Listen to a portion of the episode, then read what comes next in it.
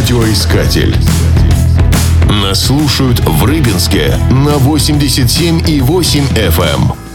Рыбинск – второй по величине город Ярославской области. Он находится у слияния трех рек – Волги, Черемухи и Шексны.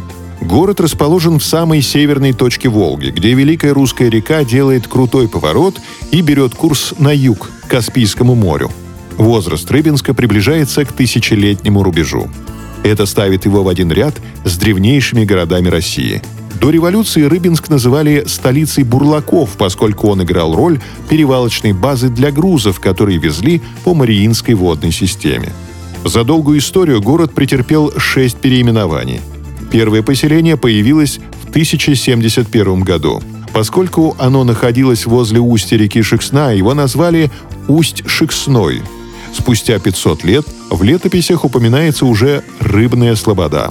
Таковой она оставалась до 1777 года, когда на обновленных географических картах появился город Рыбинск. На этом топонимические трансформации не закончились. В советский период в честь крупного партийного деятеля Александра Щербакова город переименовали в Щербаков.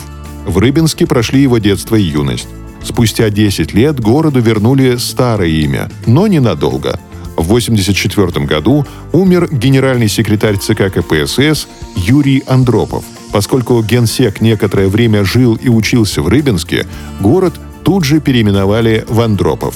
Историческое имя Рыбинску вернули в 1989 году. На гербе города изображены две стерляди, что символизирует рыбное изобилие – в этом не приходится сомневаться, поскольку город окружен водой. С северной стороны плещется Рыбинское водохранилище, которое вполне может сойти за море. Город на две части рассекает Волга. Исторический центр ограничен реками Черемухой, Коровкой и Пахомовским ручьем.